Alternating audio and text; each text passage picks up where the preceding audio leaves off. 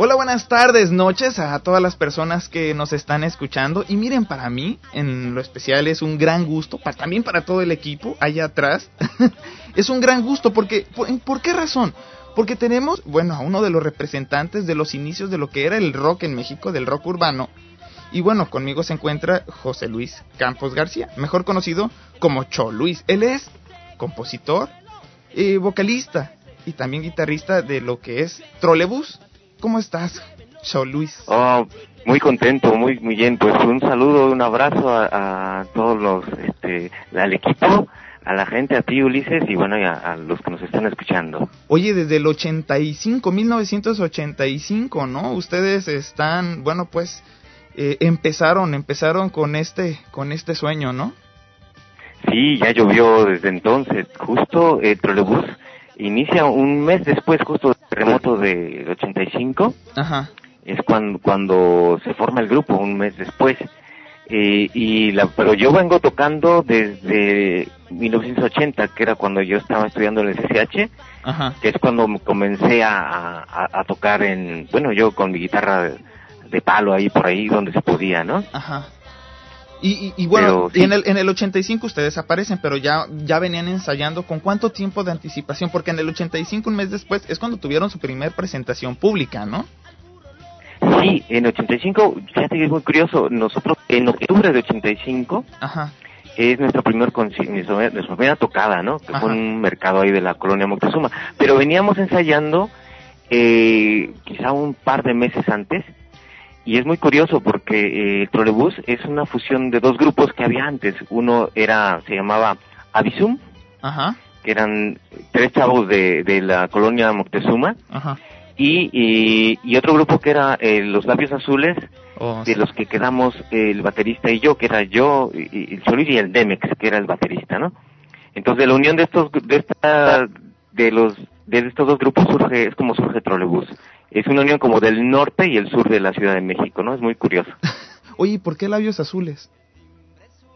Ah, pues es que mm, la, ahora a la distancia, yo espero que la, no me ha atrofiado mucho la memoria. Ajá. Pero ese nombre se le ocurrió a la vocalista del grupo, que era en el aquel entonces Adriana, Adriana Ajá. Suaco. Ajá. Y ella buscaba como un nombre así que, que llamara la atención, ¿no? Oh, y claro, en esa época Adriana y yo estudiábamos comunicación, entonces pensábamos mucho en el poder de las palabras, ¿no? Entonces, un nombre así medio misterioso, pero como podría también ser un gancho eh, de atención. Oh, okay. Y después ya ustedes decidieron, bueno, pues poner, eh, se conforman como grupo, como un nuevo grupo, y aparece Trolobús, que además el nombre es simbólico. Sí, porque en, en, sobre todo era el medio de transporte que más utilizábamos, bueno, yo personalmente en aquel entonces para desplazarme hasta la colonia Moctezuma Ajá. y ver a, a, al Pato y a, a, Fernando y a Felipe para ensayar, Ajá. pero también eh, eh, el, el nombre del grupo surge también de porque nosotros nos conectábamos al alumbrado público para, para enchufarlo en nuestros amplificadores. Nosotros ensayábamos en una, en una, este, en una casita de cartón, ¿no? Al lado de la casa de Fernando. Ajá. Y para, y pues no teníamos, era un terreno baldío, había una, era una cabañita que habíamos hecho. Sí. Y, y, y agarrábamos la luz del cableado del poste de la calle, ¿no? Entonces, ese, ese cable era como, simbólicamente como, como tener un trolebús conectado, ¿no? Así es. Oye, ¿y por, en, qué, ¿en qué zona era donde ustedes ensayaban? Yo me imagino que las personas, cuando tú digas más o menos la ubicación de dónde fueron, ¿se puede decir dónde empezaron a ensayar? Pues mira, lo recuerdo que era, la calle era Oriente 162, pero eh, estaba muy cerca, muy cerca de, de, pues sí, de la avenida de Circunvalación, ¿no? Bueno, del aeropuerto estaría como unas 15 cuadras, ¿no? Del aeropuerto. Órale. Y estábamos pues relativamente cerca del mercado de la Moctezuma y de la hay una porquería legendaria ahí como ahí cómo se llamaba que ahora no recuerdo pero bueno era donde iba eh, el Pugas Olivares allá a tomar sus pulques. Oh, tú lo conociste pero era, era una zona popular completamente popular una colonia eh, eh, muy muy muy bañeja y además sí. con personajes no que, que realmente estar por ahí en la Moctezuma en aquellos años te inspiraban las canciones que después nosotros hacíamos, ¿no? de todas las vivencias y todo esto que veíamos en este en estos rumbos de la ciudad. Muchos dicen que y bueno, y yo estoy de acuerdo, por supuesto, cuando te escucho, siempre que te escucho, toda tu música son crónicas, son crónicas urbanas. Que aquí, bueno, pues hay un papel de lo que es el periodismo. Tú en ese tiempo ya estudiabas periodismo, ya cuando estabas escribiendo las canciones, ¿no? Sí, realmente sí, es que ya también nosotros influenciados por la música que escuchábamos, ¿no? Yo, por ejemplo, yo y el Pato oíamos mucho a Rodrigo González, a Jaime López, a, al que se llamó el movimiento rupestre, ¿no? De las canciones de la Ciudad de México. Era un, un conjunto de cantautores que eh, hablaban de la vida cotidiana. Eh, aunque fíjate que la gran mayoría de estos cantautores era curioso que no, no nacieron en la Ciudad de México, venían de fuera, ¿no? Sí. Como el caso de Jaime López o, o de Rodrigo González, que venían del norte. Sí pero retrataban muy bien a la ciudad. Era también tiempos en los que se, se reivindicaba mucho el derecho de, de rock and rollear hablando de, tu entorno, ¿no? De tu vida, de, tus calles, de, tu vivencia, de lo que tú veías. Porque eh, el rock en México hasta entonces como que nos dio mucho por copiar, ¿no? De hecho, muchos cantaban, seguían cantando en inglés. Ajá. Y, y nosotros, este, Además, a nivel mundial, como que había toda una efervescencia de rock en español, en Argentina y en España. Había todo un movimiento de, rock que era en, idioma español. Sí.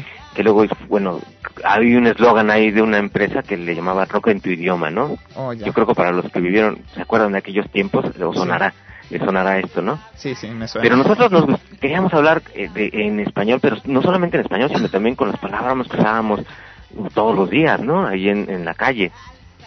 Y eso de hablar del lenguaje de el chido, lo que tú dices, con, o sea, el, lo que es la jerga popular, recoger todo esto.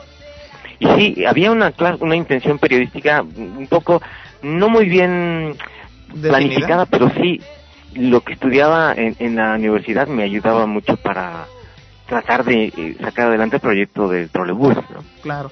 Pues sabes que vamos a estar platicando de esto, también vamos a platicar de lo que es una canción que alcanzó un éxito y que todavía el día de hoy sigue sonando. Yo ando por las calles en México o a veces me subo aquí en, los carros de algunos amigos y la ponen, que es la de Baratí Descontón.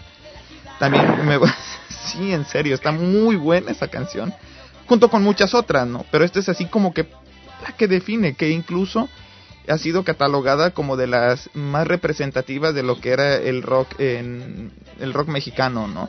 Pues bueno, nos vamos a ir con esta canción, Baratí Descontón y Monedero, que es una producción pues. con una producción de 1987. También vamos a estar platicando de los que integraron lo que fue la, pues se puede decir como el primer, la primera etapa de trolebús. De todo esto vamos a estar platicando, por supuesto, en un especial con, con bueno, pues con Cho Luis. Vamos a estar platicando. Entonces, me voy, regreso en un momento más. Muchas gracias a toda la gente que está allá atrás atrás de estos vidrios, eh, Daniel Morales en controles, Han Colbenbesch eh, como ingeniero en audio, Nina Harkin como, bueno, pues la directora, la que está atrás de todo este proyecto. Y muchas gracias a Freddy Sitle de Proorganización Rock Mexicano por la promoción. Muchas gracias a todos ellos. Señores, yo soy Ulises Osaeta y regreso en un momento más.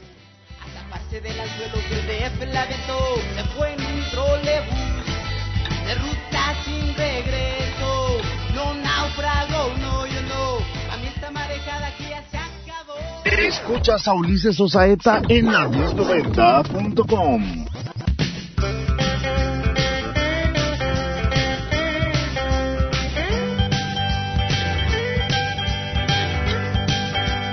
Ese valedor, saque los tabacos, aunque sean de salva, va a pasar el rato. Y como este buki no les hizo caso, se le hicieron gacha a punta de guamazos, manchado con el chavo y fue a traer su banda pa' que le haga el paro. Ahí están los hojaldras, ya bien peinado, les caemos por la espalda y los demás por el costado. Al tripas lo dejaron bien servido para un taco, al greñas a mordidas ya lo despiojaron, el muelas a patadas se quedó chimuelo, el nena ya aparece, muñeca de trapo, llueven los patines, llueven los trancazos, chicles, bolas, mecos, mira cuánto descalabrado.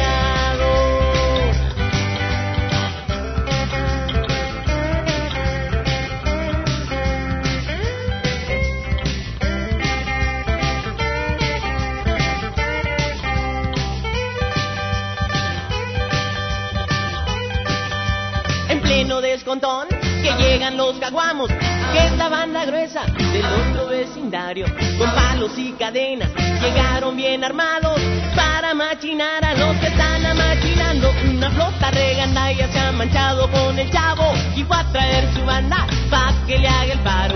Ahí están los hojaldras, decía bien peinados, les caemos por la espalda y los demás por el costado.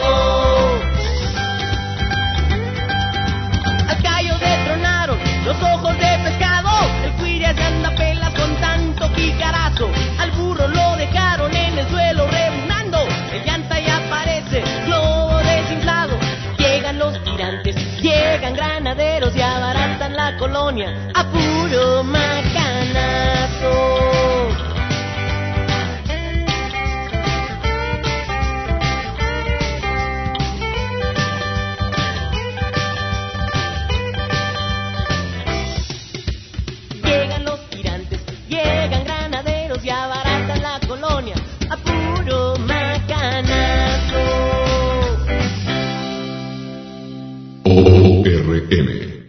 Organización Rock Mexicano, AC. Corporativo9.com 2009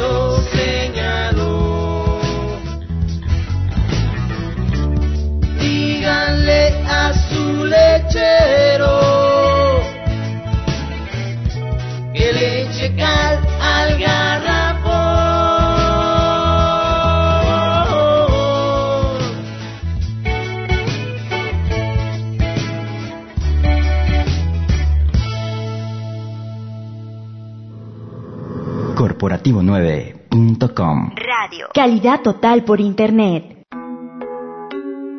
XHSA. La Voladora Radio. XH Ameca Meca. La Voladora 97.3 FM. 97. La Voladora Radio. La Voladora Radio Comunitaria. Transmitiendo desde sus estudios y oficinas. Ubicadas en San Francisco número 70. Barrio Panoaya. Ameca Meca. Colonia Centro. Ameca Meca de Juárez. Estado de México. Somos miembros de la Asociación Mundial de Radios Comunitarias y de la Red de Radios Comunitarias de México. Somos adherentes de la otra campaña, La Voladora Radio, Un proyecto de la Voladora Comunicación Asociación Civil. 97.3. La Voladora Radio. Yo soy esta radio. Puente de Ix, la radio.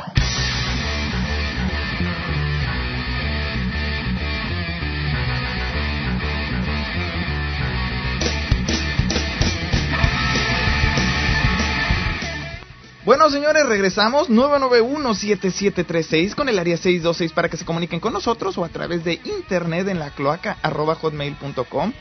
Y bueno, estoy platicando para todas las personas que apenas nos están eh, sintonizando en FM o en AM. Bueno, pues estoy platicando con José Luis Campos García, mejor conocido como Cho Luis, vocalista de Trolebús, también compositor. Y bueno, eh, leyenda viviente de lo que es el, el rock en México. Eh, Cho Luis, eh, ¿cómo Dime, cu- dime, cuando, ¿qué cuando empezó la, la, la primera producción, cuando empezaron a tener las canciones, ya sí, ya empezaron a amasar sus propias canciones. ¿En qué momento es cuando deciden, ok, ya es momento de sacar nuestra primer producción, que fue, bueno, pues en 1987? Pues fue, eh, bueno, fue un, un momento muy curioso porque en realidad eh, las canciones las eh, había tres compositores en Trolebús, que era yo, eh, Pato y, y Fernando Moreno, ¿no? Déjame, déjame decirle, Pero- de- decirles al público que para quién es Pato. Pato es Enrique Montes, si estoy bien. Ajá, Él claro. es el guitarrista, no sé si sea actual guitarrista de Maldita Vecindad, pero al menos hasta el día de antier seguía siendo el, el guitarrista de Maldita Vecindad y Los Hijos del Quinto Patio. Y bueno, Sí, como no, sigue ahí, mi compadre del Pato sigue ahí en la maldita, claro. Ah, bueno. Bueno, mira, eh, era muy curioso porque el Pato y yo somos muy tímidos, ¿no? Somos personas muy tímidas. En aquel entonces, a lo mejor ya, ya se nos quitó un poco, pero éramos muy tímidos. A enseñar una canción nuestra nos daba mucha vergüenza, como enseñar un, un grano, ¿no? Sí. Entonces, éramos muy críticos también entre nosotros con, con las, con las canciones que hacíamos. Y si no fue, hubiese sido por un productor de radio sí. que nos escuchó eh, y que nos animó a, a- que de hecho dé a conocer las canciones de Trolebús. Me estoy refiriendo a Rodrigo de, de Oyarzábal, Ajá, que él eh, trabajaba en Radio Educación, una radio pública de la Ciudad de México, ajá, y él tenía un programa todas las noches que se llamaba El Rol de Todos los Días, sí. Y donde él le daba preferencia al rock mexicano y al rock de y a- también a la canción eh, urbana, ¿no? A la canción de, de una sinfín de cantautores que había aquel entonces. Sí, Entonces yo un, un día me acerqué a Radio Educación y le llevé un demo de, de Trolebús. ajá, Eh, y dije, bueno, a ver si tengo suerte. Y él, yo sabía que Rodrigo era de un gusto exquisito. sí. Pues me sorprendió mucho que después, ese mismo día en la noche me llama y me dice que va a emitir a, a tro- nuestras canciones en su programa, ¿no? Sí, Pues para nosotros, nosotros nos fue una emoción muy grande.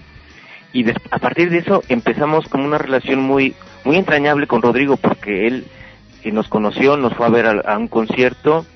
Empezábamos para eso ya a tocar en el sur de la Ciudad de México. ok. Estoy hablando del año 1986. Entonces, eh, empezamos a tocar en el Ágora, empezamos a tocar en otros sitios en la universidad, empezamos a tocar eh, en Rocotitlán, un, un foro que, Oh, que sí. se había abierto, tenía poco tiempo allí, Sí, y quería conocer a un, a un gran número de, de grupos de rock mexicano. Entonces, yo recuerdo que Rodrigo, además de productor de radio, él era estaba eh, en la línea de producción de una sello independiente que se llamaba Pentagrama oh, pentagrama. y nos propuso hacer la- un disco de trolebús. Nosotros, la verdad, te lo digo, Ulises, nos sentíamos muy verdes todavía, ¿no? Ajá, Aunque Rodrigo nos animaba mucho, nos decía que las canciones que tenían un buen nivel, ¿no? sí, Entonces para eso dijo, bueno, no, no, no se preocupen, vamos a conseguir a un productor que, un productor artístico que les guíe, que les ayude, de experiencia, para que nos ayude. Y es cuando nosotros nos contacta con Paco Barrios, el Mastuerzo. Oh, con el buen Paco, que, que, además, bueno, pues para la gente que no lo, no lo sepa, era integrante de Botellita de Jerez. Exactamente, es el bataco de Botellita de Jerez. Ajá. Y él tenía, él cuando no- nos oyó, realmente, este, evidentemente nos vio muy verdes y se dio cuenta que tenía que cambiar muchísimo con nosotros para sacar el producto. En principio, cambiar mucho con nuestro baterista que estaba bastante también atrás, ¿no? Ajá. Pero al final eh, fue muy interesante porque Paco, mm, eh, de hecho, nos ayudó mucho a, a trabajar musicalmente las canciones, a orientarnos, nos dio mucho con la experiencia que él tenía con Botellita, que por dónde podría, por ejemplo, nosotros conectar con, con el público del rock mexicano de ese momento, ¿no? Sí. Y en ese momento el público rock mexicano como que demandaba eh, mucho desmadre. Desmadre en el sentido, eh, vamos a decirlo, de, de, de sentido del humor, ¿sabes? Sí, claro. La gente quería, claro, le interesaba. Nosotros como que en un principio mm, creo que estábamos fallando en que lo planteábamos un proyecto muy demasiado intelectual, ¿no? Sí. Y creo que la cosa era más bien hacer música popular, hacer un rock que llegara a, a conectar con la vida cotidiana y con la gente, ¿no? Sí. Entonces, en ese caso, sí que Paco fue una, una gran ayuda y después, a través de él, conocimos a una gran cantidad de músicos. Conocimos personalmente a Jaime López, conocimos a Roberto González, conocimos a Gerardo Enciso, conocimos a, bueno, incluso conocimos a, a, las, a, a este, a los caifanes, a, a un montón de, de, músicos. Y ellos los Cada- conocieron cada a ustedes, ¿eh? Porque a final de cuentas ustedes eran toda una personalidad en realidad. O sea, por, por ejemplo, para que yo te diga, todo el equipo aquí está demasiado contento por tener una llamada contigo. En realidad es porque Ajá. estamos hablando con toda una historia viviente de lo que era, de los inicios de, de lo que es el rock urbano, ¿no? Allá en México. Sí, y fíjate que en ese momento exactamente no sabíamos qué iba a pasar, ¿no? Sí. yo yo yo a veces se lo cuento también de que había había pasado un temblor horroroso en México, un terremoto que dejó un montón de muertos, ¿no? Sí. Pero también a la vez había dejado el ánimo muy caído Sí. eh, eh, en, en muchos en esa generación. Entonces como que había que reconstruir muchas cosas, no solamente los edificios, sino también de alguna forma el ánimo de la gente colectivo, ¿no? Sí. Entonces era muy importante en esos tiempos hablar de tus calles, hablar de, de, de Río Consulado, hablar de Avenida Revolución, o sea, nombrar los sitios eh, de, de las calles de la Ciudad de México, Y, y si lo saber haces. que estaba viva, que la ciudad era una ciudad, como lo, lo sabemos, con una vitalidad cultural enorme, ¿no? Entonces, estas canciones que, que, que nosotros, que, bueno, que personalmente yo, yo quería era como que eh, a invitar a la gente que subiera un trolebús simbólicamente, que simbol, para simbólicamente recorrer el lugar donde tú vives, ¿no? Ok. Y, y de forma divertida, entretenida y todo eso. Entonces, Barata y Descontón, Descontón surge así. Un día hablando con un chavo, un chavo banda de, de una banda que Eh, llamaba Los Panchitos. Eso sí, sí, es- perdón, esa canción sí está tomada de un hecho real. Mira, eh, ocurrió así, te lo digo Ulises. Un día Ajá. yo me encuentro uh, caminando por a la orilla del periférico en la madrugada de, eh, de, de- sí, del año, de mediados de los ochentas. Ajá. Eh, no sé por qué, ya no pasaban cam- camiones, entonces me la tuve que tirar andando un buen tramo de lo que es patriotismo hacia donde yo vivía en aquel entonces, que era la Unidad de Independencia. Ajá. Entonces, a la altura por ahí de patriotismo, pues hay una banda de chavos Ajá. y la verdad que mí me entró miedo, ¿no? Dije, hijo, me, me van a ahora poner en la madre, ¿no? Pero no, había un, un chavo ahí que, que me vio y, y me acercó un, un- un- una botella de chela, creo que estaban tomando chela con vino y, y, y, y brandy, y a mí me supo como aguarrar, ¿no? Una cosa así. Pero este chaval, este chavo lo que me dijo, no, que yo soy de la banda de los panchitos, y le digo, no, pues que a mí yo, yo creí que me iban a asaltar. No, no, no, dice, si somos buena gente. Y me empezó a platicar que habían tenido una bronca Ajá. Con en, allí en el cuernito, ¿no? Con otras otras bandas de allí, que con los bookies y no sé qué cosa. Y me empezó a hablar con todo, en todo eso- en toda su jerga eso, no, que que, a- que al que al ¿cómo se llama? Que al trapo lo dejaron como no al, al ¿cómo me dijeron? Al burro lo dejaron en el suelo rebuznando y que así con todo ese léxico, entonces me, me quedé impresionado por la riqueza del lenguaje, ¿no? Ajá. que, que, que yo, por ejemplo, si, si este, eh, soy, me considero un poco de barrio, pero, pero en ese momento mm, este sitio era una riqueza, además los chavos van en aquel entonces eran muy populares, ¿no? Sí. Entonces yo me quedé con toda esa historia y al otro día yo con mi guitarra agarré y me puse a, a, a armar la rola. Dije, bueno, vamos a, a, narrar lo que él me contó y lo hice en, una canción. Y dije, bueno, y tratando de quedarme con cómo él lo decía, ¿no? Sí. No, que esos este, se, este, se amachinaron con este otro güey y que todo esto. y, luego vino y luego vinieron los granaderos y nos sumaron a todos. Y bueno, y entonces todo eso yo lo puse en una rola, una rola que al menos me salió rapidísimo, ¿no? Como tenía muy fresco todas esas palabras. Sí nada, como en una cosa de, yo creo que en menos de media hora yo tenía ya la, la rola, ¿no? La canción. O sea, y luego se las enseñé a los del trole, les gustó y pues la montamos, la, la, la, la empezamos a tocar ahí con todos. Y no, pues son las rolas que, que, que salen como que muy fácil, ¿no? Sí. Sí, fue la verdad fue el éxito del primer disco del Trolebús. No, y además ha sido ha sido el éxito y, y, carta de presentación, por supuesto, de, de pues de ustedes, ¿no? ¿A qué, Nunca, ¿Nunca has meditado a qué se debe el éxito de esta canción? ¿Por qué eh, se guarda en la memoria colectiva de las personas? ¿Por qué uno cuando la escucha eh, inmediatamente eh, le provoca una sonrisa? Y no solo eso, sino también remembranzas ¿no? de aquel México que a veces uno ya no ve. Claro, pues yo creo que quizá lo, la, la que tiene esta canción, bueno, sin ser ahora sí que intentar echarle crema a mis tacos ni nada.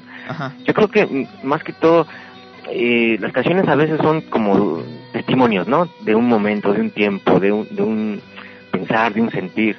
Y entonces a veces hay canciones en que sí te resumen una época, ¿no? y, y a lo largo del tiempo de, la historia de la canción popular, pues hay, hay canciones así. Y la verdad que nosotros cuando hacemos canciones no sabemos qué va a pasar con esa canción, ¿no? Porque a veces no pasa nada porque no no no no no no, no podemos hacerlo. Pero hay momentos en que sí te, sientes no sé inspirado y todo y puedes retratar ese momento. Ahora ya a distancia si te das cuenta que esa rola relata un México una ciudad de México de un momento no sí. y que y que sí que bueno tiene ese ese mérito. Yo creo y que, que la gente lo haya apropiado y todo. Por ejemplo me, me, me llama mucho la atención que en YouTube hay chavos que han hecho versión de la de, la rola, pues sus videos, ¿no? Haciendo con fotografías que van agarrando ahí de internet, hacen un videoclip de, de la rola, ¿no? Y luego en los comentarios me dicen, ay, dice, qué chido, pues esa rola a mí me recuerda cuando yo estuve en, en el CCH Oriente y me acuerdo de mi pandilla, de mi banda, y te estoy hablando de gente que ya rebasa los 40 años, ¿no? O, o incluso más, o no sé, y que y que y que les recuerda toda una época y dicen no no y también ese tono festivo que tiene la rola es como devolver no sé esa yo creo que esa vivencia los chavos luego algunos comentan no pues en ese entonces yo me sentía más vivo que ahora no sí. Por esa energía por esa no sé y entonces es, lo pero también es una de las cosas del rock del rock que tiene no de que a veces hay músicas que que cargan mucha adrenalina, ¿no? El rock tiene, el rock por supuesto tiene poder, ¿verdad? Y eso es lo que envía y transmite a las personas que lo escuchan y por supuesto eh, esta canción tiene todo eso. Sí, además también hay una cosa también, una parte también que hay que decirlo, ¿no? Que son sectores de, de, la población de los jóvenes de México, los chavos van a muy golpeados, ¿no? Que no tienen oportunidades, que no tienen nada, o sea, que acumulan una cantidad de problemas y, y, y la verdad que a veces sienten esa necesidad como cualquier joven de su tiempo de hacerse visibles, ¿no? De que se les tome en cuenta, de que por lo menos estar presentes en una canción o en un vídeo o en una cosa, a veces, no sé, eh, esa, este, este tipo de, yo creo que son, a veces intentan a su modo llamar la atención así, ¿no? A veces violentamente. Y, bueno, y, por eso es que también se sienten identificados con esta música, con sobre todo con estas canciones. Déjame platicarles al público porque yo no lo, no, no lo he hecho hasta ahorita. Los que integraban en, en aquel momento lo que era Trolebús, bueno, pues lo integrabas tú, José Luis. Eh, lo integraba también Enrique Montes. ¿Es Montes o Montes? Montes, ¿verdad? Montes, Montes, sí, eh, Mejor conocido como El Pato, guitarrista de Maldita Vecindad y Los Hijos del Quinto Patio. También estaba eh, en guitarra y voz Fernando Moreno. En batería estaba Felipe Moreno y en batería estaba Demex. Demex. El Demex ¿Cuál, era, ¿cuál era, el nombre del Demex? Eh? Demetrio. Oh, Demetrio, pero por eso le ponían Demex, ¿no? Este... Sí, Y la verdad que yo no, no, no sé por qué tuvo su origen su apodo, pero eh, siempre, él, siempre, yo sé que lo conozco es el Demex. El Demex. y bueno, y todos ellos conformaban lo que era la banda o la agrupación Trolebus, que en 1987, bueno, sacan esta producción que se llama En sentido contrario, que fue la primera, eh, fue también hecha por Pentagrama, posteriormente la, la retoma esta disquera independiente, Ozono, luego Avanzada Metálica, que fue ahí donde yo me compré esa primer producción, que además estas producciones con avanzada metálica uno las tenía que, que pedir por correspondencia, mandaba uno un giro y ya le llegaba a uno después de dos o tres semanas el disco que uno había pedido, si no es que más, y ya por último la, la, toma, eh, retoma eh, discos y cintas Denver, que es actualmente los que la están vendiendo, ¿verdad? Sí, exactamente. Denver es ahora los que tienen los derechos. Los derechos. Y bueno, después viene otra bueno, regresando a sentido contrario, es una es una producción que siempre ha sonado, en lo personal a mí me gusta muchísimo. Eh, pero después ya viene en 1992 otra otra producción que es la de Urbanicidio. Sí, sí, ese ahí supone muchos cambios porque eh, la formación de trolebús eh, cambia completamente, ¿no? Ajá. Que nosotros tenemos como un derrapón en, en el 1988. Ajá. Eh, bueno, hay más que todo diferencias internas, ¿no? Es hacer un grupo de rock es como como casarte, ¿no? A veces. Entonces, hubo un momento de, de, tensión en que hay el trolebús se detiene en ese en ese instante. Ajá. El pato, por ejemplo, y, y, todos inician ciertos proyectos por su lado, ¿no? Ajá. La verdad que, que el, la razón por la que tuvimos una desintegración como de un año, de un año y medio. Ajá. Y el trolebús vuelve en los noventas, pero con otro bajista y otro guitarrista que es, eh, bueno, el, Mao, bajista es Miguel, Miguel Ordóñez y, Y el el, guitarrista es el Mao. Eh, y cambia el sonido, cambian muchas cosas en trolebús, ¿no? Se vuelve más Eh, pesado, ¿no? Como más rock. El sonido, sí, porque, bueno, eso tiene que ver por, también con, con los músicos, los músicos que, que están ahí, ¿no? Por todo el Mao, por ejemplo, Mao es un guitarrista, a mí me parece muy bueno, Ajá. pero él sí viene de la escuela metalera completamente, ¿no? Ajá. Eh, nosotros el trolebús en sitio contrario es como que éramos más eh, bluseros, más rock and rolleros, más eh, en, sí, en, y el, con Más el ur- se vuelve, Más se urbano. vuelve ¿no? más También. heavy. Sí, sí, sí. Ajá. Entonces, la verdad que, el- que la banda se saca de onda, ¿no? Porque el cambio es muy drástico. Sí. Eh, yo, de todas maneras, intentamos que la lírica sea, conserve este, este, este, tema- este sentido de crónica urbana Ajá. y tratar de también de explorar algunos temas que ya empiezan a, allí a tomar la, atención, como es con el tema del narcotráfico, con esta la canción de la momia de Guanajuato, o, o al- o algunas cosas, eh, o retomar ciertas también mitologías propias de la ciudad, como el tema de la Llorona, con la canción de Ánima, ok. y otras cosillas que había por allí, ¿no? Ok. Y, y sí, con ese lo sacamos, ese disco sale a la venta en el 92, aunque lo estamos trabajando desde dos años antes, ¿no? Le- les bajó el nivel de, bueno, pues de, de groupies, por así decirlo, el, el nivel, el nivel de seguidores, es porque, bueno, pues ustedes con la primera producción fue cuando pum, agarraron eh, y se dieron a conocer, no sé si en todo el país, porque no existía la, la comunicación como la conocemos ahora, era un poco más, era mucho más escueta. Sí, más limitada. Mira, Ulises, yo francamente, eh, en sentido contrario, nosotros no notamos que hubiera repercutido mucho, ¿sabes? Te lo digo porque en es- eh, ahora nos damos cuenta que sí, ya con el tiempo, ¿no? Ajá, Pero en aquel entonces, en, cuando sacamos sentido contrario, claro que fue muy emocionante, fue nuestro pri- primer disco. ajá, La, la, la crítica periodística de aquel entonces no lo recibió muy bien.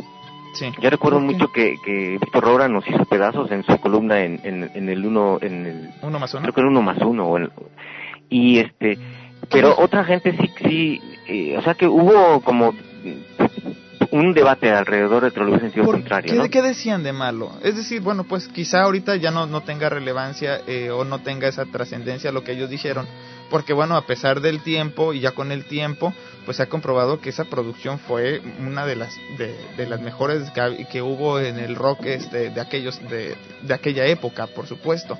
Pero ¿qué decían estos eh, periodistas referente a, a esta producción que ustedes acababan de sacar?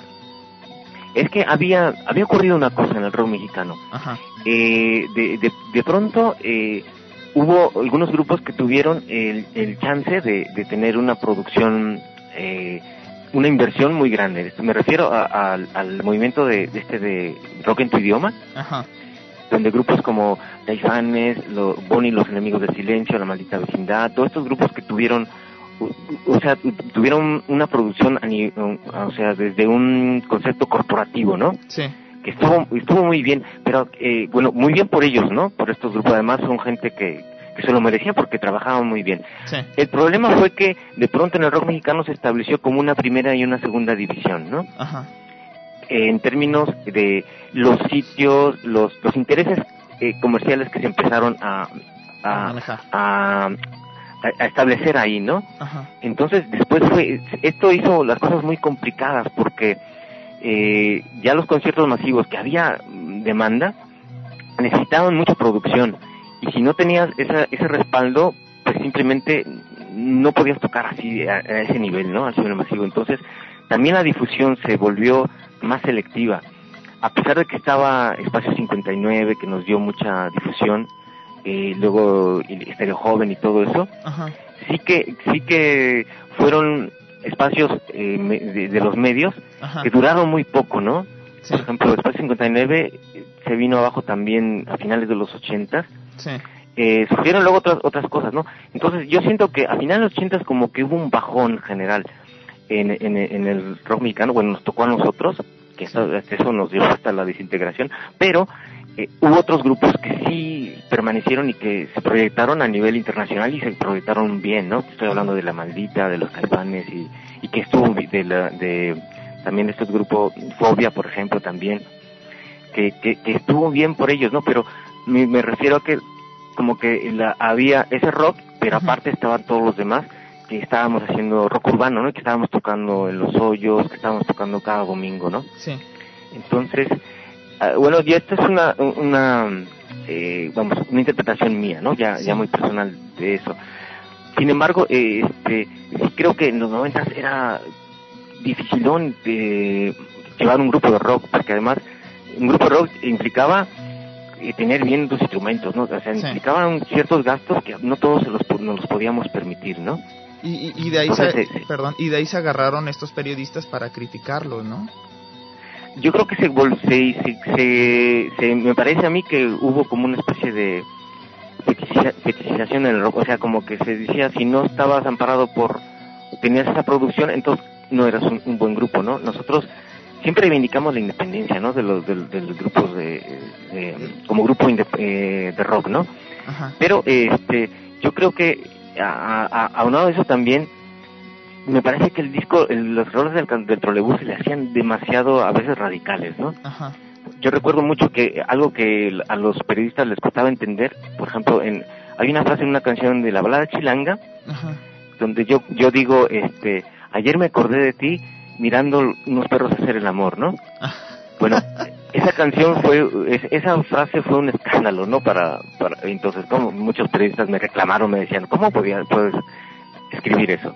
Es que le digo, mira, es que eso está inspirado eh, en la literatura de la onda, es así escribía Parménides de García Saldaña, ¿no? Sí. En su libro del mediodía, Ajá. él habla de este, por ejemplo, ese- ah, utiliza ese tipo de expresiones, pero porque hay todo un género literario que quiere ser rompedor. En- entonces, yo en esa canción intentaba recuperar eso, ¿no? Sí. Pero parece que para muchos no lo, no, no lo, no lo, no lo captaron, pues. Y por eso es que... Además, déjame, ¿sabes qué? Estoy pensando, y bueno, estoy recordando, que en México y en todo el mundo, dentro del periodismo hay mafias. Y por supuesto, a veces, no todos los periodistas son así, pero bueno, sería ingenuo si dijera que no hay mafias dentro del periodismo.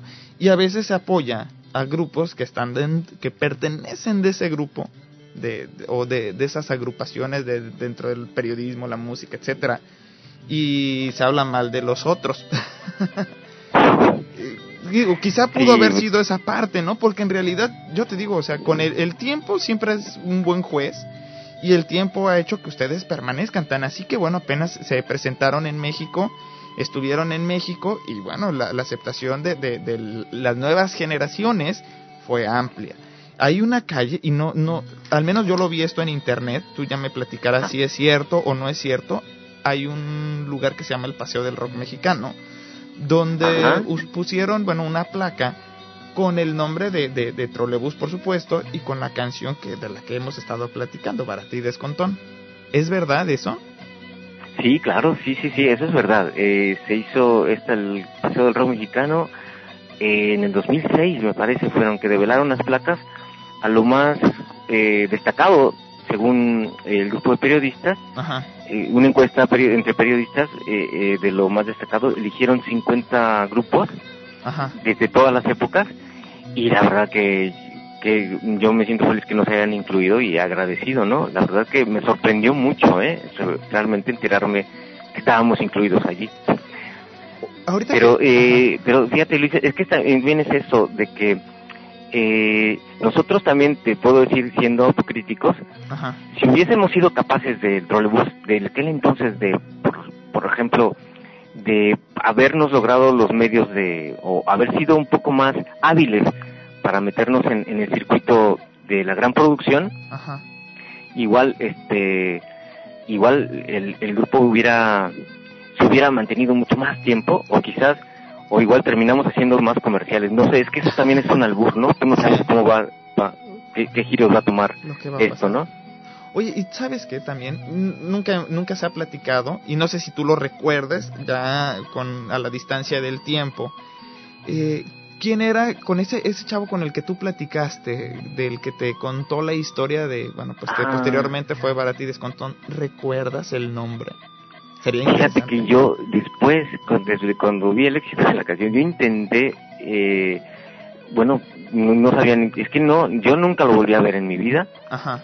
Supongo que alguna vez habrá ido a un concierto del trolebús o, o algo así, porque luego después empezaron a, empezaron a bajar, fuimos incluso a tocar muchas veces por esta zona y pero no ya nunca lo, lo llegué a ver y, y fíjate que me hubiese gustado mucho para por lo menos darle el crédito no Sí, por supuesto. y sí sí sí O, o- o que, o incluso podría él ahorita saber, no, ni siquiera saberlo, ¿no? Que su canción o, bueno, su, su charla tuvo una influencia en muchos de nosotros.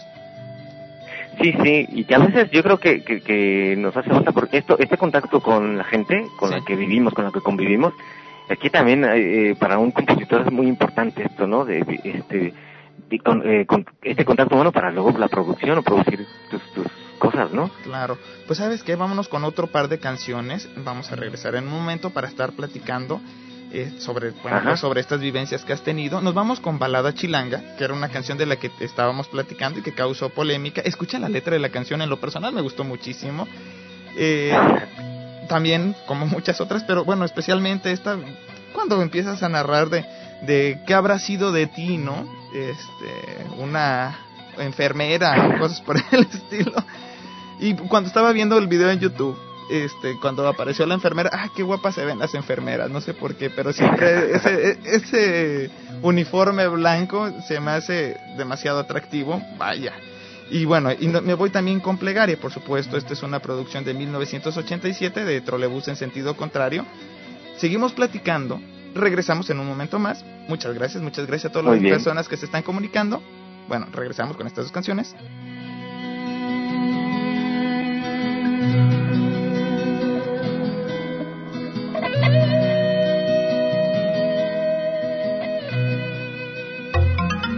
Radialistas y Corporativo 9 presenta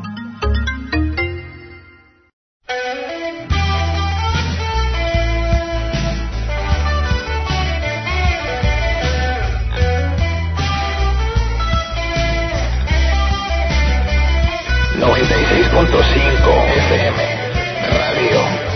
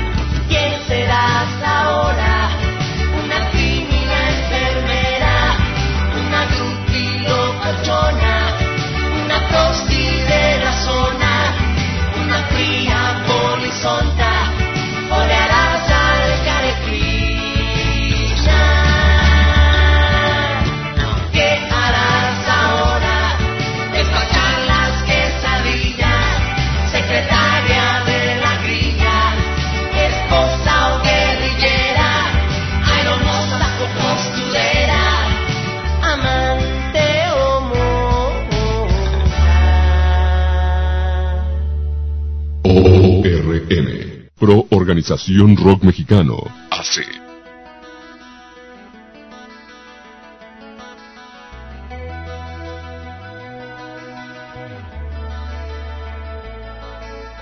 Solicito, buen Señor, su blanca bendición para echarle harina a la negra situación con agua bendita Hágame agua de limón, nuestra tubería hace tiempo se secó.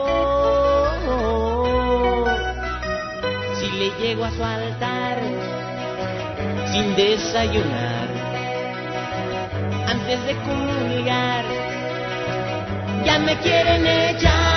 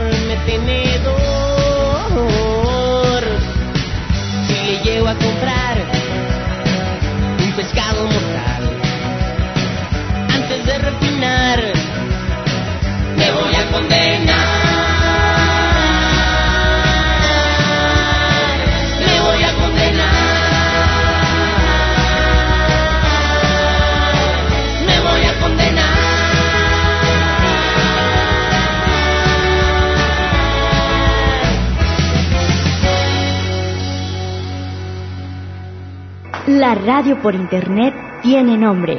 Corporativo9.com Radio.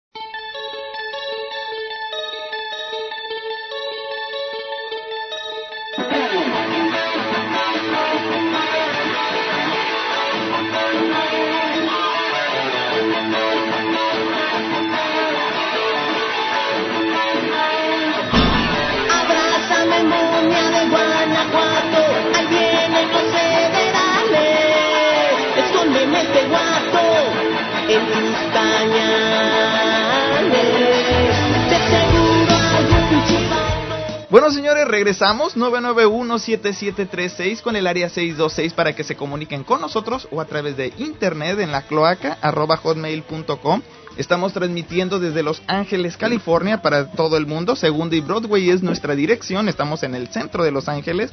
Así que si gustan visitarnos, pues bueno, nosotros encantados. Estamos en el mismo edificio donde está el periódico hoy. Y bueno, desde ahí es donde nosotros estamos trabajando. Estoy platicando ahorita con Choluis de, bueno, pues de toda esta época que en la que ha estado eh, Trolebús y que bueno ha sido una gran influencia para todos, pues para todos nosotros. ¿Hace cuánto? Bueno, ahorita si ustedes escuchan a Choluis tiene un poco de acento español, es no es porque él lo sea, sino porque él se ha ido, ha- se ha ido de México para radicar en, en Sevilla, ¿verdad, Choluis?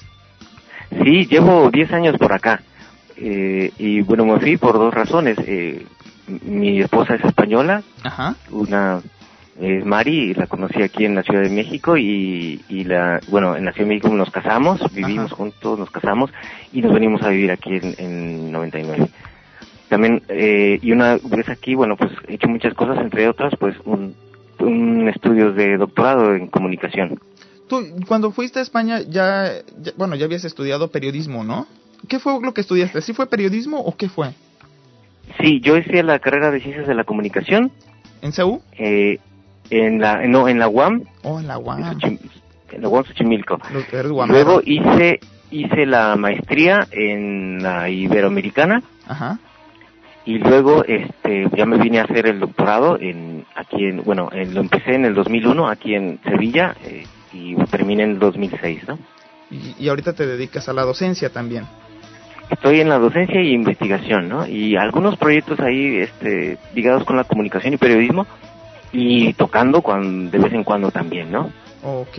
Pero básicamente ahorita has alejado de la cuestión musical. ¿O no? ¿O todavía sigue viva esa parte? ¿Sí te estás presentando allá? Porque yo he escuchado algunas canciones que has estado haciendo con, ya en forma independiente. Ya, estará, ya la gente estará escuchando algunas de estas canciones más adelante.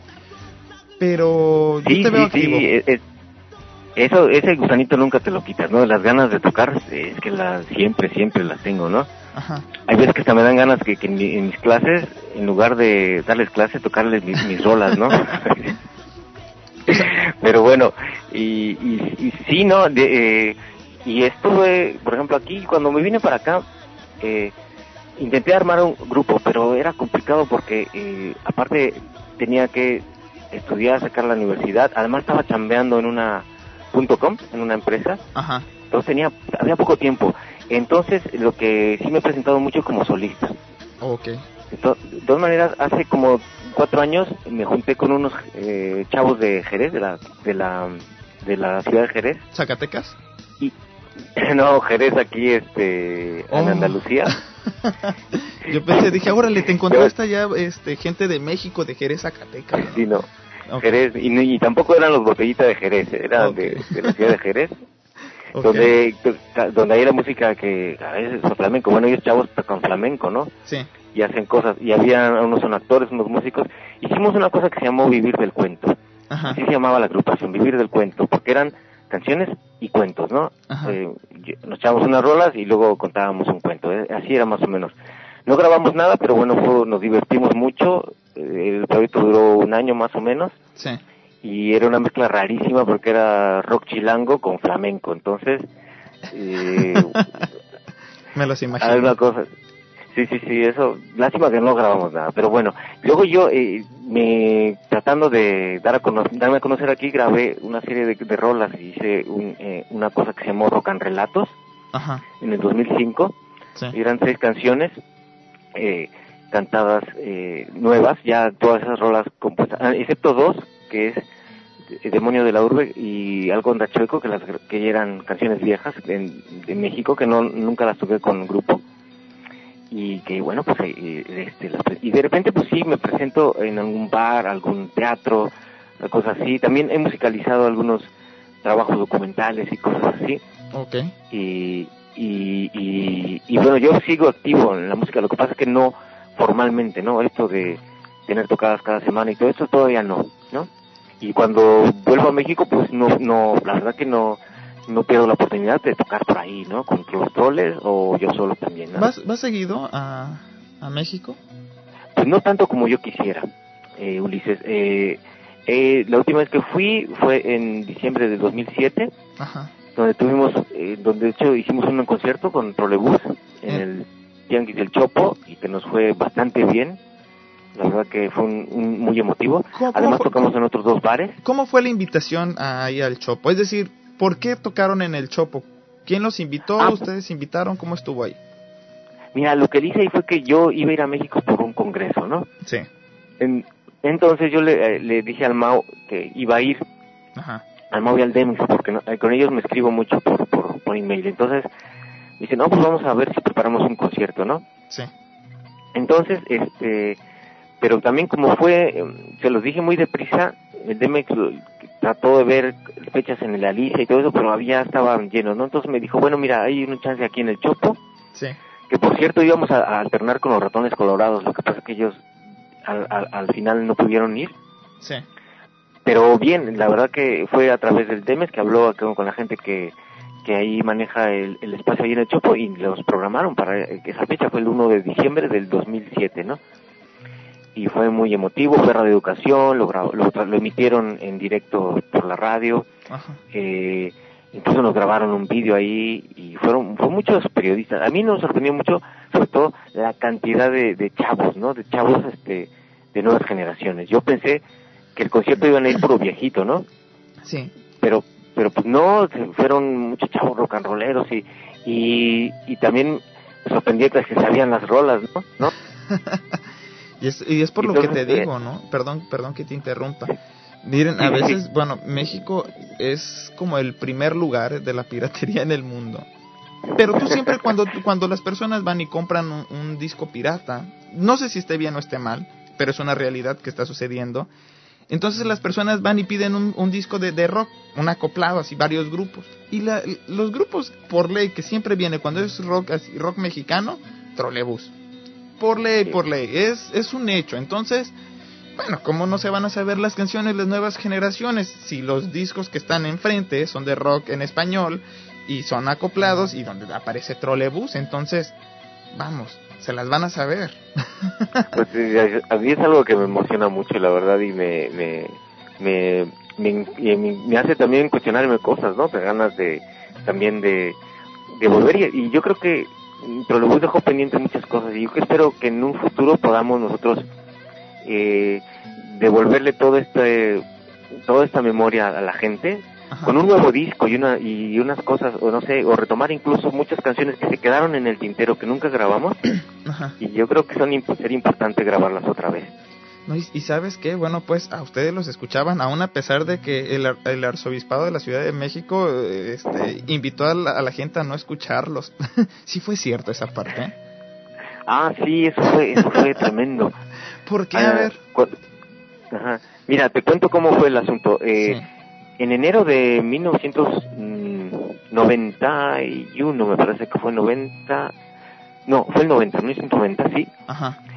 Eh, recordamos que en diciembre de anterior, del año anterior, Estados Unidos in- invadió Irak. Ok. Fue la primera invasión que hizo Bush padre, ¿no? Ajá. Entonces se organizó un concierto por la paz Sí. en el Parque Lira de la Ciudad de México. Ajá. El Parque Lira está entre patriotismo, constituyentes, es una zona, es un es una centra de, vamos, un punto central entre varias delegaciones, ¿no? Ajá. Entonces se organizó un concierto de rock a favor de la paz. Ajá. Bueno, ese concierto terminó en una bronca fenomenal entre bandas, ¿no? Ujú. Eh, así que muy, muy pacífico no, no fue el concierto, ¿no? Sí. Pero bueno, eh, de todas maneras, eso ya es una anécdota. El caso es que nosotros cuando, cuando cantamos ahí, siempre tenemos una canción que se llama El País de los Borrachos. Ajá. Que, que no es una apología al alcohol, sino simplemente es una canción que describe la sociedad alcohólica que vivimos, ¿no? Sí. Entonces, eh, había un periodista ahí eh, y nosotros siempre, al, al introducir esa canción, decimos el Padre Nuestro, pero el Padre Nuestro alcohólico, que lo no lo inventé yo, lo inventaron en las cantinas de la, sí, sí, la es, ¿no? es, cuestión popular, ¿no? Ya es de dominio popular todo eso, todo el mundo se lo sabe. Exactamente, sí, sí, que, que, es de dominio popular. Entonces, el periodista está graba, graba todo ese texto y lo publica en el periódico al, al siguiente día, ¿no? Ajá. Entonces, yo no me entero de nada y después de pronto este me entero que el vocero del arzobispado de, de aquel entonces de México de de México que todavía me acuerdo que era que a, a, a cómo se llama ay al Almanilla o al, Almelilla no sé. Eh, hizo un llamado de que en nombre del arzobispado que la juventud se abstenga de ir Trolobús. Mira Luis nunca nos habían dado tanta publicidad en serio. es lo que estaba Entonces, pensando en verdad. ¿eh? Y porque además de que hacen ese, esa, esa declaración pública, Ajá. pues lo transmiten todos los medios, la, la, misma informativo de la televisión de 24 horas lo dicen, Ajá. lo dicen en las ovaciones de la tarde, bueno, todos los medios dicen, no, que han... Y se empieza a correr el rumor de que nos van a excomulgar, ¿no? Ajá. Entonces imagínate. Imagínate el, el, el, panorama. Entonces, eh, el caso es de que nos hicieron muchísima publicidad, entonces eh, al, al partir de entonces los conciertos y, y, y, se fueron nutridos de gente, ¿no? Todo el mundo quería oír el padre Tino de, de todo eso. Pero bueno, Ay, una anécdota ahí curiosísima, ¿no? Sí, por supuesto. Y, y yo pensé que por ahí iba a ir porque dijeron, no, de seguro, si es verdad esto, este, pues los promocionaron más. Porque siempre ocurre el efecto contrario, ¿no? Sí, claro, sí, sí, sí. Eh, eh, porque además yo creo que en la declaración de, de este, de este, de este hombre Ajá. decía, no escuchen trolebús y no, y no bailen lambada, ¿no? Que en aquel entonces era, Ah, estaba sí, de moda. Sí, es cierto, la lambada. que era eh, la, la, onda light de lo que es ahorita el reggaetón, ¿no? Ahorita el reggaetón sí está heavy, sí está Eh, pesado. Sí, iba a ir, ellos estarían escandalizados, el general a la, a la milla, que era el portavoz, que ahora recuerdo el nombre. Oye, ¿y en qué periódico fue donde apareció la, por, bueno, pues este escrito del, de este periodista? El que, el que generó todo, ¿recuerdas? ¿En qué periódico fue? Es que yo, yo no sé cómo son los, los mecanismos de, de, de los portavoces del arzobispado. Yo supongo que ahora, no sé si llamó a los medios o si emitieron un boletín que distribuyeron en los mismos, no tengo ni idea, ¿eh? Porque yo te lo digo que yo luego me enteré en distin que estaban, lo estaban comentando en Unidos. Inclusive hubo revistas que nos, nos fueron a entrevistar, ¿no? Ajá. Después de, del tema. Yo la verdad que nosotros no queríamos ni, en ningún momento establecer un debate con la Iglesia Católica en ese momento, ¿no? Ajá. Eh, sin embargo, se suscitó y, y, y, vamos que, porque además, este, como te digo, no es algo que yo haya, nosotros hayamos inventado, sino que es una, un producto de la cultura popular de la Ciudad de México. Claro, claro, no, y además, bueno, pues ahorita, eh, hoy y antes también, al rockero, pues la, la iglesia, cualquier iglesia no tiene mucha influencia, ¿no? O sea, a final de cuentas, si somos rebeldes, y que imagínate que nos alineemos a, a los prospectos o a todas las vamos a, a, a, todo lo que nos dice la iglesia que hagamos no lo vamos a hacer no a veces hasta sí, llevamos claro la contra no. somos, somos rebeldes por naturaleza pues sabes qué nos vamos con otro par de canciones a mí Órale, me, pues, me, sí, me, agradó mucho esta historia que me, que me has contado. Este, en verdad que me ha provocado una gran sonrisa. O sea, me lo imaginé, me imaginé este, todo el alboroto. Porque bueno, pues como periodista que soy, también ya he estado en alborotos similares y ya sé los resultados. bueno, me voy con un par de canciones. Esto es cuando la psicodelia llegó al DF, también con la de Trolobús, igual de la producción de Trolobús en sentido contrario, y nos vamos con la de Catecismo de 1992 de la producción Urbanicidio. Nos vamos con estas tres canciones y regresamos 991-7736 con el área 626 para que se comuniquen con nosotros o a través de internet en la cloaca arroba hotmail.com Estoy platicando con Cho Luis. Regreso.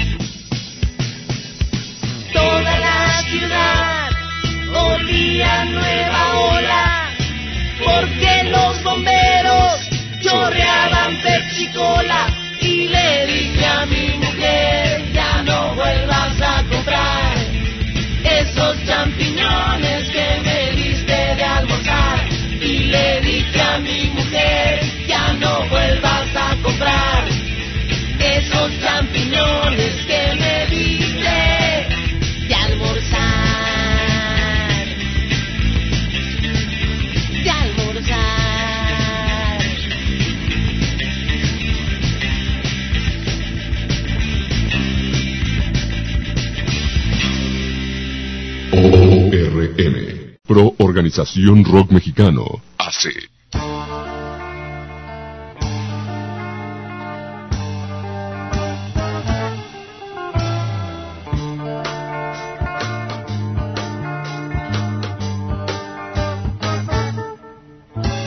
Colgado del tubo, a medio desvelo, despiertas en el trolebús. Sudando el boleto apretado en las manos,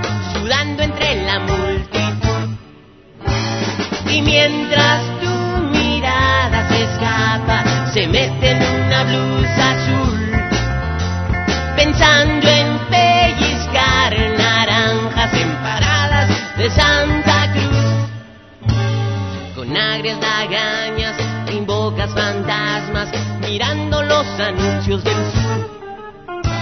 Leyendo ovaciones te inventas la fama con goles para el Cruz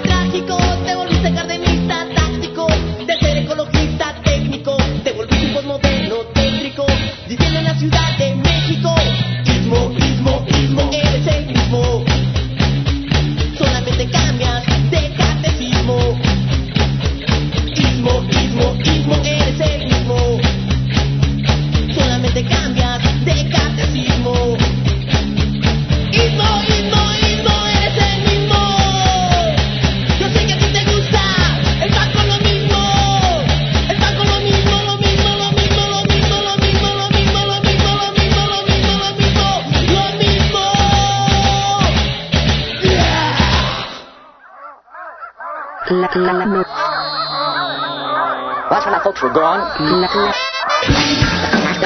la, la Voladora Radio. 97.3 La Voladora Radio. Yo soy esta radio. Estás escuchando a Ulises Osaeta en la1090.com. La radio por internet tiene nombre. Corporativo9.com. Radio.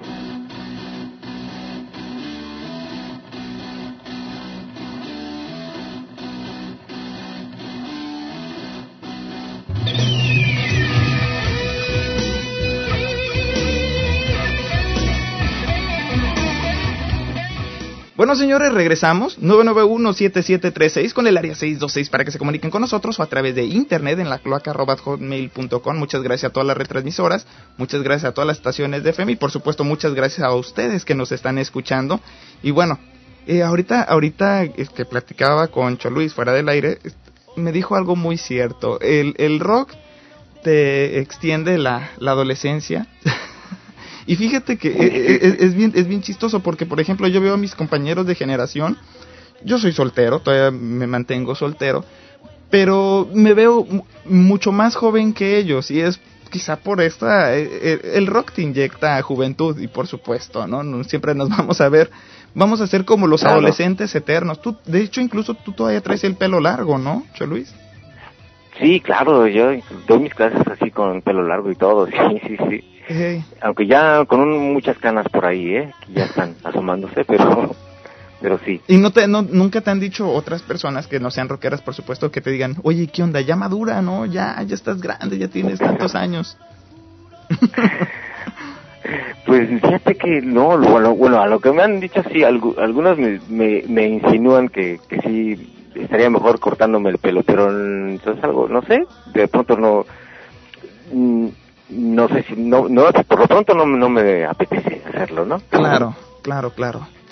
Oye, en todos estos en todos estos años que estuviste dentro de Trolebús y que bueno has estado dentro de lo que bueno pues del ambiente musical, supongo que han de haber sucedido mil y una historias de esas que, que te marcan, de esas que te provocan una sonrisa cuando cuando estás en tu casa solo, ¿no? ¿Qué ha pasado? ¿Cuáles son esas historias que igual y podrías compartir con nosotros, pero que han resultado atractivas, que te han dejado una enseñanza o simplemente que eh, hoy te provocan una gran sonrisa? Pues mira, hay, hay, han pasado muchísimas cosas, que fueron 15 años, Ajá. pero sí, yo creo que, yo a mí tengo ganas de en un futuro incluso a, a ver si podemos recopilar en un libro todo lo, muchas, porque hubo anécdotas curiosísimas. Ajá. Yo recuerdo una vez que nos llamaron para tocar, para contratarnos para tocar una graduación. Ajá. Y yo recuerdo que, que este, que dije, bueno, pues recuerdo que, que nos aceptamos y recuerdo que siempre pedíamos que nos pusieran transporte para ir a tocar. Entonces, yo recuerdo que el día del concierto llegaron, pero llegó una camioneta militar y se salieron soldados, ¿no? Ah, caray soldados y recogieron todo el equipo y, y nos dijeron de, de, dónde será esto, ¿no? Y nos llevaron a la calle Sadi Carnot donde hay un, un, cuartel, ¿no? Y ahí iba a ser graduación de militares, ¿no? Y oh, entonces nos habían, y dije, porque habrán contratado al trolebús, ¿no? Un grupo de rock. Sí, sí.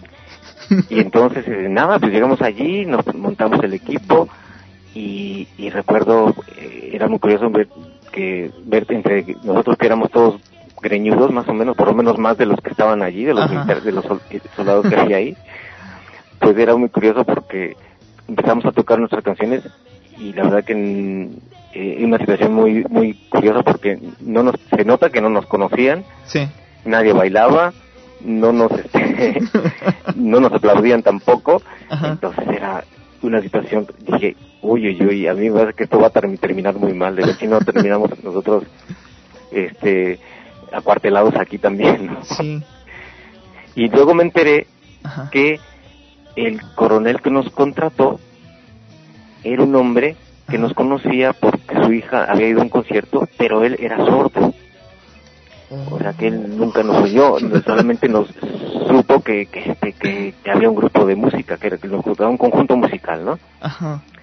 y entonces fue la, el, el, concierto más surrealista que nosotros, porque tocamos nuestro repertorio y al final terminamos y eso sí nos pagaron, nos, nos llevaron otra vez a casa y no pasó nada, pero dije que es qué cosa más rara, ¿no? Así. Pero por supuesto, imagínate. No, y sobre todo esa parte, ¿no? Donde el, era coronel. Era un coronel que nos, el que había decidido que nos contrataran a nosotros. Entonces, no, era, este, no era cualquier persona, un coronel es un alto grado, un alto rango. Sí, sí, sí, sí, era muy curioso, y, pero, además que era una, una fiesta, pero por todo lo alto, ¿no? Era bastante, eh, vamos, una graduación militar es muy, muy en México es mucho, mucho, mucho caché, ¿no? Así. Por supuesto, y nada más ustedes eran también, de grupo. Y también en una ocasión, yo recuerdo, eh, eh, en una ocasión que tocamos en Xochimilco. Ajá. ¿Qué pasó? Eh, y había, yo recuerdo que el que nos contrató era un, un bueno, un, delincuente de ahí, de esa zona, Ajá. que nos, que estaba celebrando su cumpleaños, ¿no? Ajá. Y se empeñó en que nosotros tocáramos en, su cumpleaños. Sí. Y yo recuerdo mucho la imagen de ese concierto. Bueno, evidentemente no pudimos negarnos porque eh, era teníamos las consecuencias. Sí, claro. Pero eh, tocamos y recuerdo que había mucha gente y todo esto, pero este cuate, el que estaba celebrando su cumpleaños, eh, estaba, recuerdo que estaba celebrando lo grande porque andaba bastante drogado el día del concierto. Ajá. Y yo recuerdo que nos estábamos tocando el país de los borrachos en, en, en, así, en, en, medio de la fiesta. Ajá.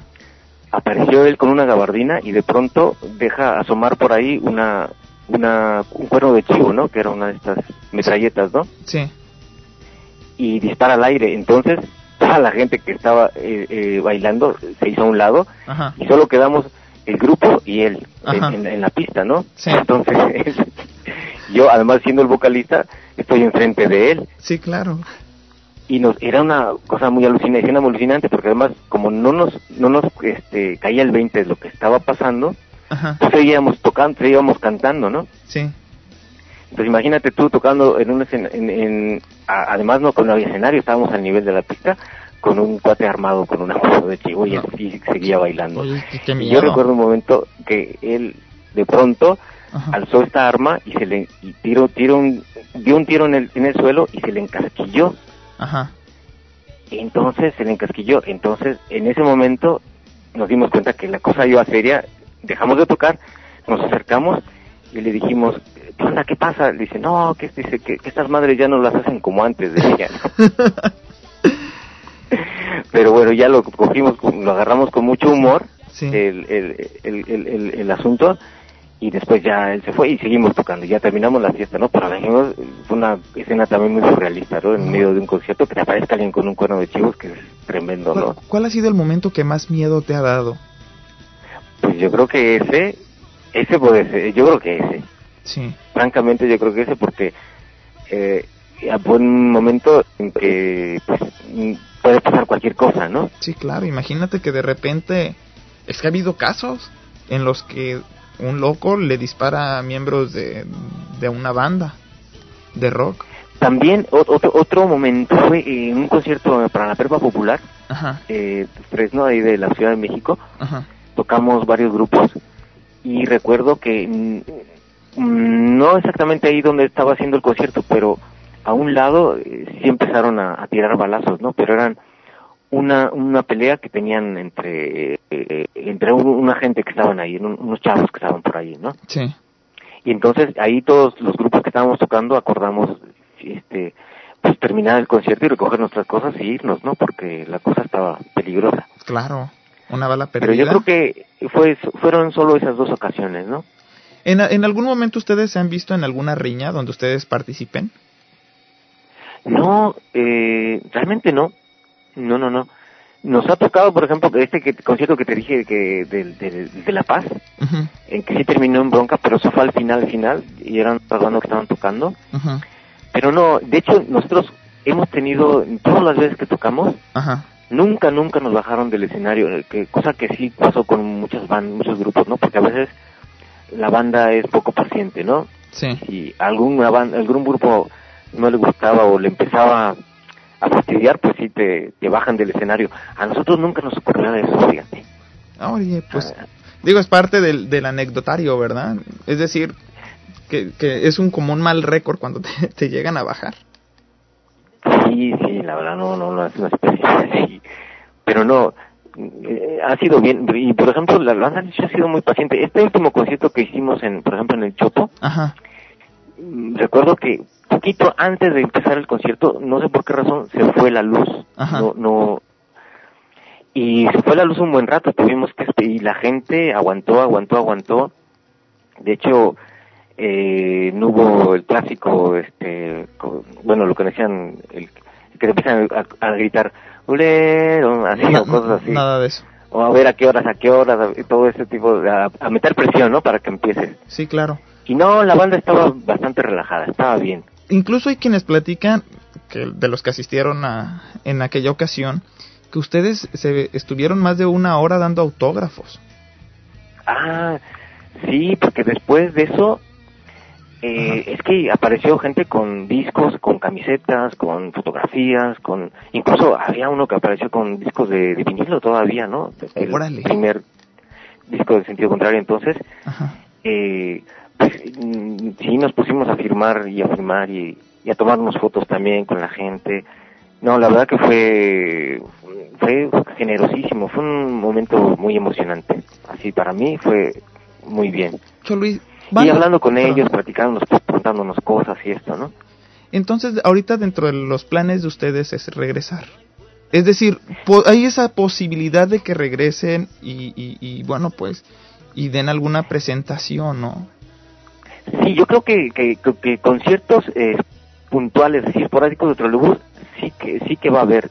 Eh, Yo, por ejemplo, el tema de, de, de que, por ejemplo, de que el grupo vuelva armarse, rearmarse y, a- y como formalmente, Ajá.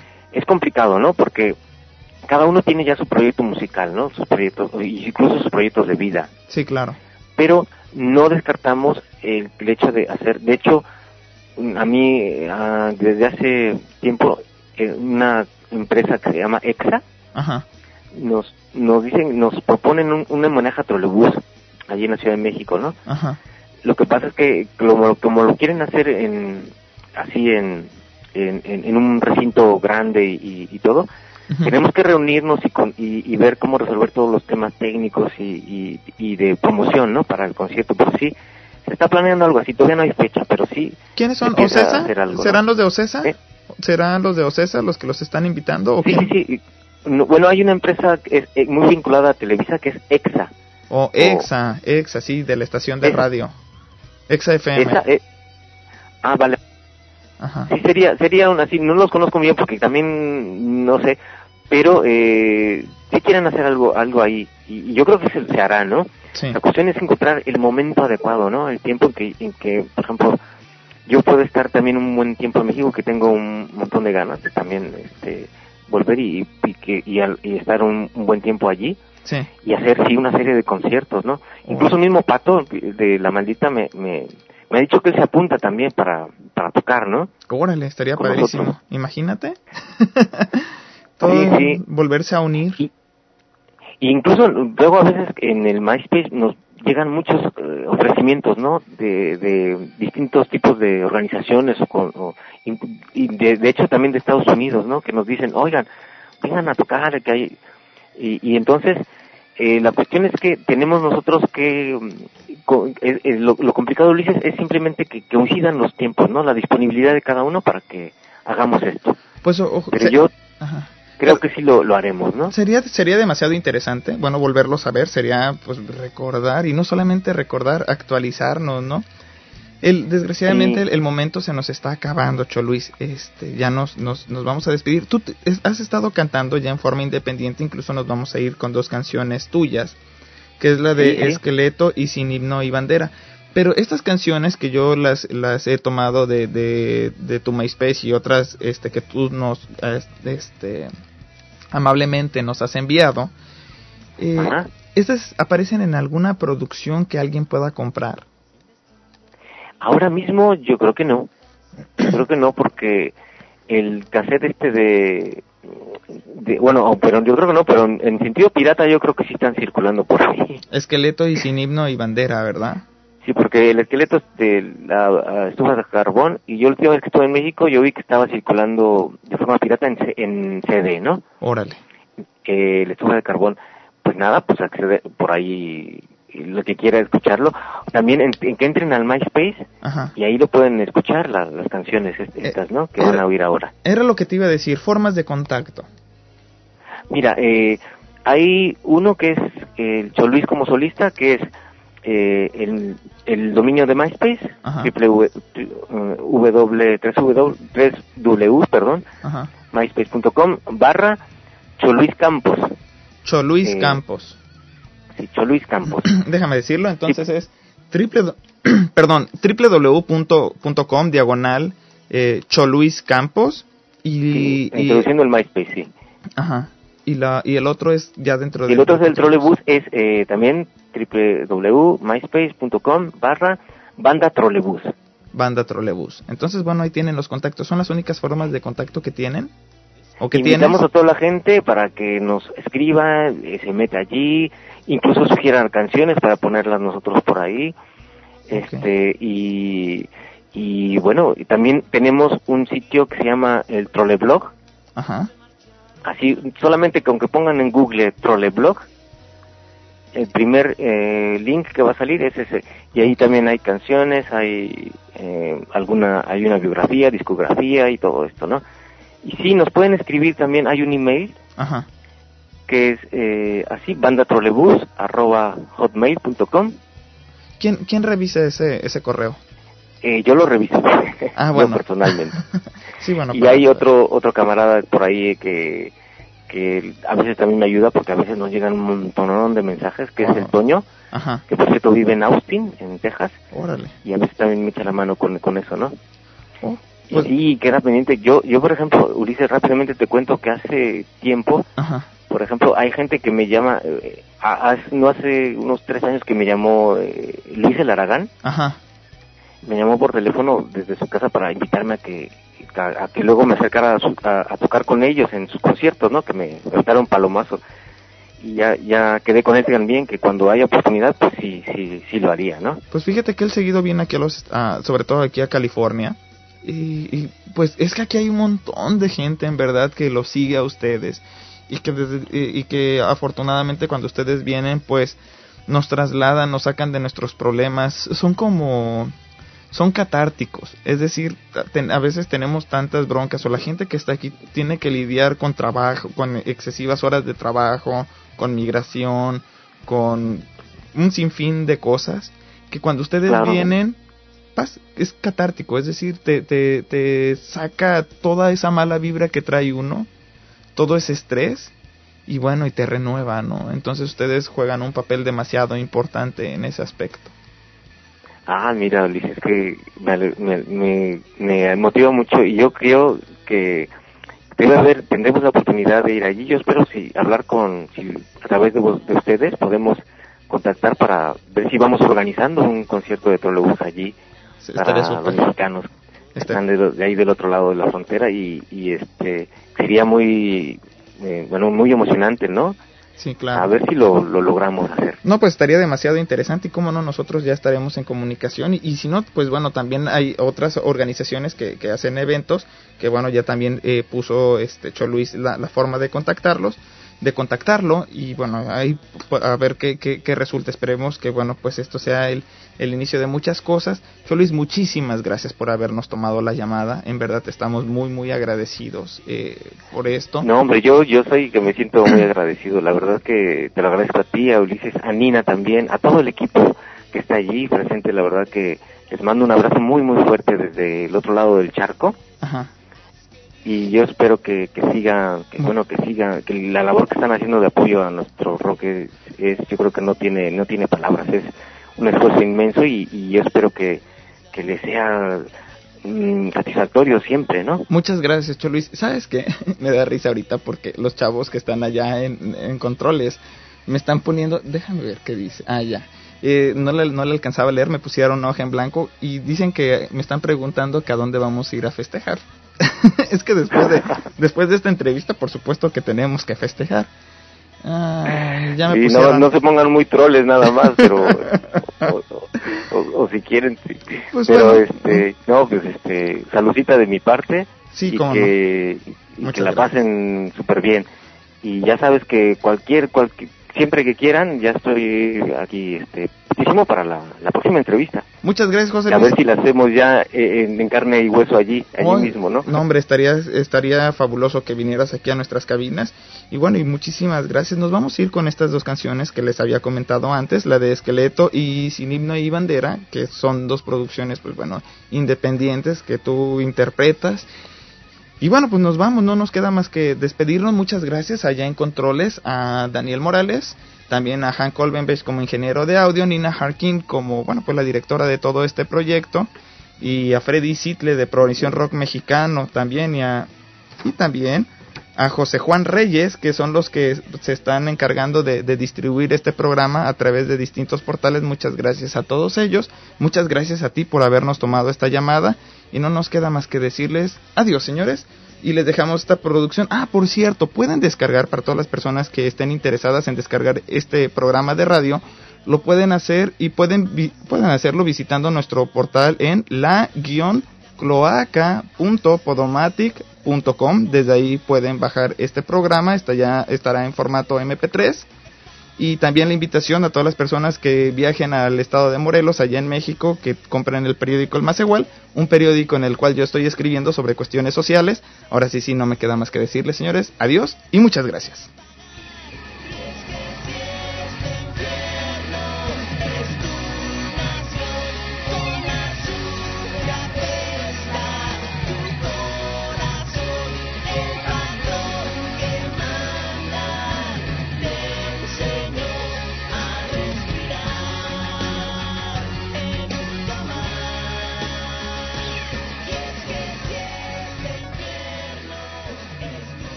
Radio Comunitaria. Yo soy Radio Comunitaria.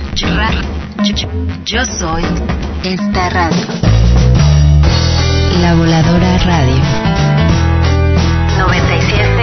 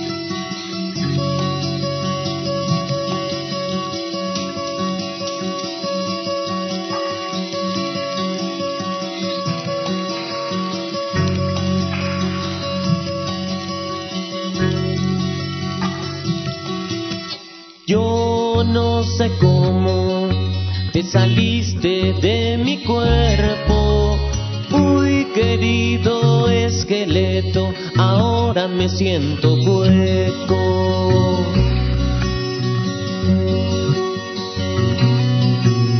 No soportas el recuerdo de la chava que anda lejos. Quieres ir a buscarla y colgar en un gancho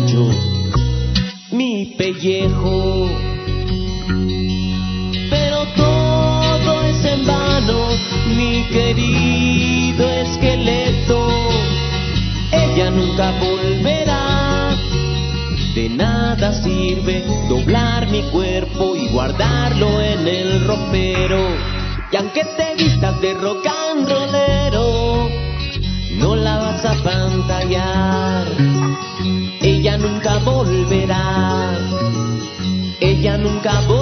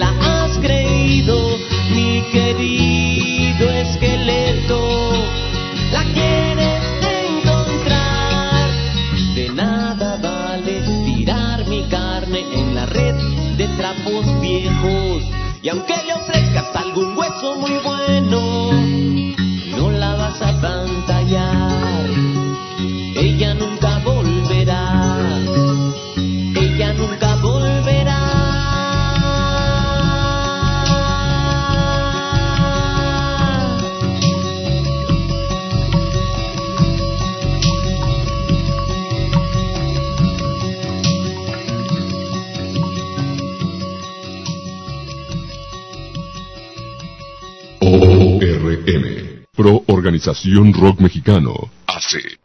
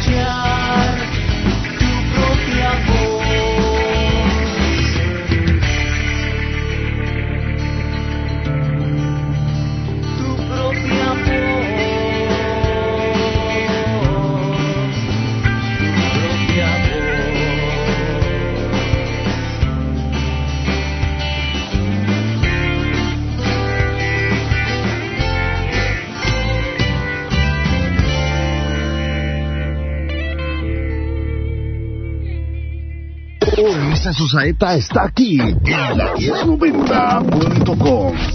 Corporativo9.com. La radio inteligente. Retransmisoras. Retransmisoras. Estados Unidos. Corporativo9.com. Canadá. Telarana.net. Perú. Radioteca.net. Argentina. Unionverdadera.com.ar. México. Distrito Federal. rock-mexicano.org.mx. Morelos. puentedeixtla.com. morelosweb.com.mx. cuautlaenlared.com. tilsa.com. amacunet.com. Guerrero. igualaonline.net. juliantlas.com. Jalisco. sanmartinjalisco.com. huejuquilla.com. Michoacán. tancítaro.com. turitzio.com. Chihuahua. nuevacasasgrandes.org y la tecnología del Independent Media Center con sus 250 páginas de internet. Radio Pirata. La voladora Radio 97.3 FM en Amecameca, Estado de México. Radio Pirata, La Intrépida en Salvador, Capital El Salvador, en el 97.8 FM. En la Toca Toca del 96.5 FM de la Universidad Nacional de Santa Fe de Bogotá, Colombia. Corporativo9.com. Estamos haciendo una encuesta en la Ciudad de México. Disculpe, ¿usted sabe dónde está Chilpancingo? Sí, como no, joven. Está aquí a dos cuadras en la línea 9 del metro. En estudiante.com nos hemos propuesto poner a Chilpancingo en el mundo. Anúnciate con nosotros y sé parte de la página de sociales más importante de la ciudad. Llámanos al 74 71 15 18 19. Disculpe, señor, ¿usted sabe dónde está Chilpancingo? Sí, me han dicho que hay algo así, pero la verdad, yo no sé si creerlo. Estudiante.com, desde Chilpancingo para el mundo. Escucha la 1090.com con Ulises Osaeta todos los viernes de 9 a 10 de la noche aquí en la 1090.com. islavirtual.com.mx 4000 clics en un ratón. Medítelo un segundo. ¿Le parece poco? Usted le da un clic y luego yo hasta llegar a 4000. Usted. Ahora yo. Islavirtual.com.mx Recibe 4000 visitas diarias. Anunciarse le cuesta poco y es muy efectivo. Tu mejor opción en internet. Islavirtual.com.mx Diferentes personas, una sola página. Islavirtual.com.mx 20 segundos no son suficientes para decir todo lo que puedes encontrar en alpuyeca.com. Para muestra este promocional. En alpuyeca.com puedes encontrar música, videos, animaciones de huevo cartoon, chat, fotos. Además puedes subir y bajar música y videos totalmente gratis. Por si fuera poco, anuncia tu negocio sin costo alguno. ¿Ya ves?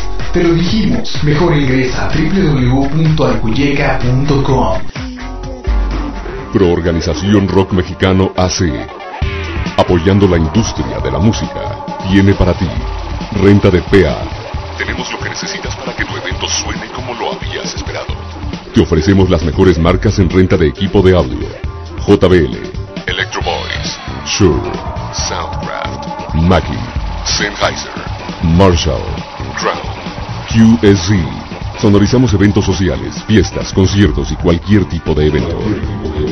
Contamos con el mejor precio y servicio. Pregunta por nuestros precios. 044 55 266 12 119 www.rock-mexicano.org.mx Organización arroba rock-mexicano.org.mx